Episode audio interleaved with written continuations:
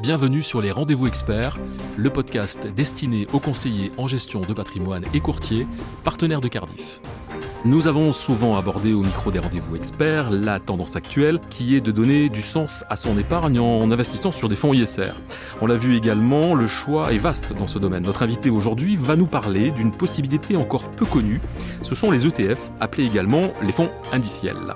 J'ai donc fait appel à Michael Fay, directeur des gestions diversifiées chez Ophi Asset Management, pour nous éclairer sur le sujet. Alors bonjour Michael Fay, bienvenue au micro des rendez-vous experts. Bonjour et merci pour cette invitation. Michael, avant d'entrer dans le vif du sujet, je souhaiterais que nous redéfinissions ensemble, pour nos auditeurs, ce que sont les ETF.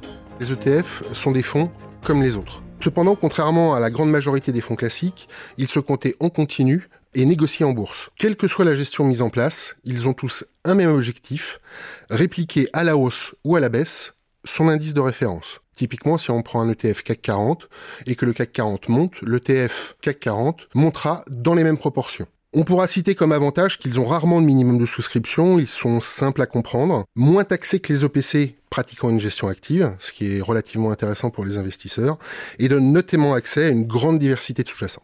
Je l'évoquais en introduction, l'investissement ISR. C'est une thématique qui revient beaucoup. Quel est le lien entre l'ISR et les ETF Historiquement, l'une des caractéristiques de l'ISR est le rôle attribué au gérant d'actifs, qui peut peser activement euh, sur le comportement des émetteurs, en promouvant par exemple les meilleures pratiques, en excluant les mauvais élèves. La gestion indicielle quant à elle, se définit euh, par nature comme un mode de gestion passive euh, qui se contente de répliquer des indices. Mais ces dernières années, nous avons vu une croissance très marquée d'indices dans leur construction, qui intègre des ESG, des engagements sur euh, des politiques d'exclusion comme le tabac, l'alcool, les armes, et des politiques actives de droit de vote aux assemblées générales.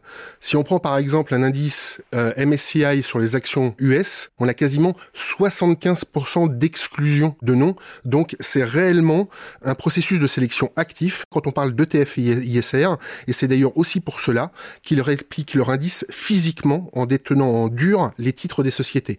Et il est aussi intéressant de noter que de plus en plus d'ETF ISR obtiennent aujourd'hui le label ISR de l'État français ou d'autres labels européens. Comment se situent donc euh, les ETF ISR euh, sur le marché aujourd'hui et que représentent-ils finalement en termes d'allocation d'actifs?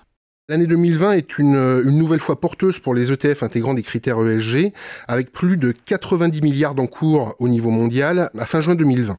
C'est près de la moitié de ces encours qui sont sur la zone euro, d'après une étude ETF GI. C'est une progression de plus de 30 milliards euh, sur le premier semestre de l'année 2020, alors qu'on avait déjà eu un très bon cru en 2019, puisqu'on était déjà sur le même ratio de collecte. Autrefois marginale, la gestion indicielle a connu ces dernières années une progression fulgurante avec désormais un poids considérable dans l'industrie de l'asset management. Au même titre que la gestion active, elle aura donc un rôle essentiel à jouer dans le développement de l'investissement socialement responsable et l'amélioration des pratiques des émetteurs. Et votre argent peut donc changer ainsi les politiques des entreprises dans le bon sens. Alors justement, donner du sens à son épargne, c'est un sujet que nous évoquons très souvent. Les épargnants et les conseillers en gestion de patrimoine mhm. qui sont à l'écoute aujourd'hui veulent donner du sens, veulent de la rentabilité. Y a-t-il un vrai intérêt à intégrer euh, des fonds ETF-ISR dans un portefeuille aujourd'hui? Oui, il y a un intérêt. Euh, on a vu, pas typiquement durant l'année 2020, que euh, les fonds ETF ISR apportent de la valeur. L'approche d'une manière générale ESG apporte de la valeur et c'est intéressant aujourd'hui, au-delà même de donner du sens à son argent euh, et d'impacter et d'avoir un, poids justement sur la politique des entreprises. C'est aussi une chance financièrement de pouvoir en fait profiter d'être plus résilient dans des phases de baisse et euh, de pouvoir en fait influer positivement sur la politique des entreprises sur le long terme. La société Ophi Asset Management a fait de l'investissement ISR l'un des piliers de son offre. Alors quel est votre regard, Michael Fay, sur son engagement ISR Alors le groupe Ophi a plus de 20 ans d'expertise sur l'ISR. C'est une expertise transverse sur l'ensemble des gestions du groupe. Et il faut savoir qu'aujourd'hui, trois quarts euh, des encours gérés par, euh, par OFI intègrent les enjeux d'une finance responsable. Nous avons la notation A+, décernée par les PRI, Principle of Responsible Investment, et c'est la note la plus élevée pour la troisième année consécutive pour l'intégration justement des critères ESG dans nos gestions. OFI-AM est aussi classée première au baromètre institutionnel Indéfi 2020 pour notre offre de produits et services ESG. Notre gamme dédiée OFI Responsible Solution regroupe à ce titre l'ensemble des produits et services sur les thématiques de développement durable et en particulier le fonds OFI RS Multitrack s'inscrit pleinement dans cette démarche. Nous sommes à ce titre heureux d'avoir reçu cette dernière semaine le label ISR de l'État français. Alors Michael Fett, je vous propose justement de, nous parler du fonds que, que vous gérez, Multitrack. Quelle est votre politique de gestion sur ce fonds?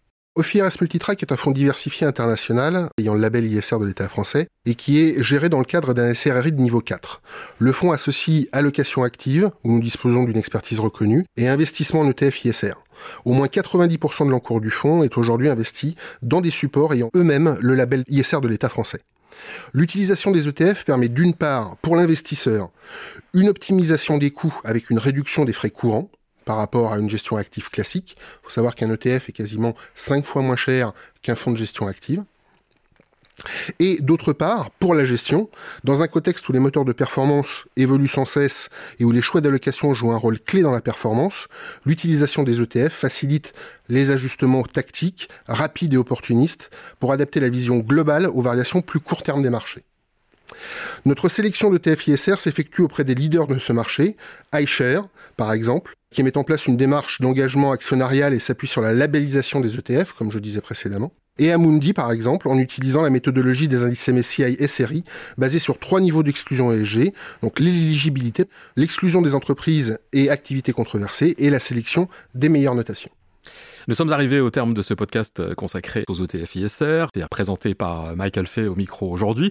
Michael, en guise de conclusion, comment vous voyez évoluer cette offre euh, ISR en 2021 L'offre ISR dans le cadre de la gestion indicielle était souvent réservée aux investisseurs institutionnels au travers de fonds et de mandats créés sur mesure.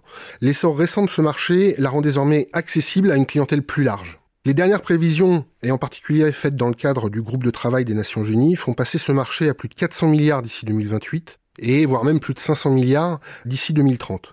Et il n'est pas inconcevable qu'à la vue des chiffres de collègues de cette année, de la dynamique des investissements ISR, associés en plus à des changements rapides de la réglementation et des comportements, que ces prévisions soient dépassées. Par exemple, certaines études comme celle de Bank of America estiment qu'en Europe, près d'un ETF sur trois intégrera des facteurs ESG dans leur construction. Merci Michael Fay. Merci beaucoup. Et merci à vous d'avoir écouté les rendez-vous experts. Si vous avez aimé l'émission, n'hésitez pas à la partager avec votre réseau, à donner des étoiles. N'hésitez pas non plus à nous faire part de vos remarques, de vos questions, mais aussi des sujets que vous aimeriez voir abordés sur les rendez-vous experts.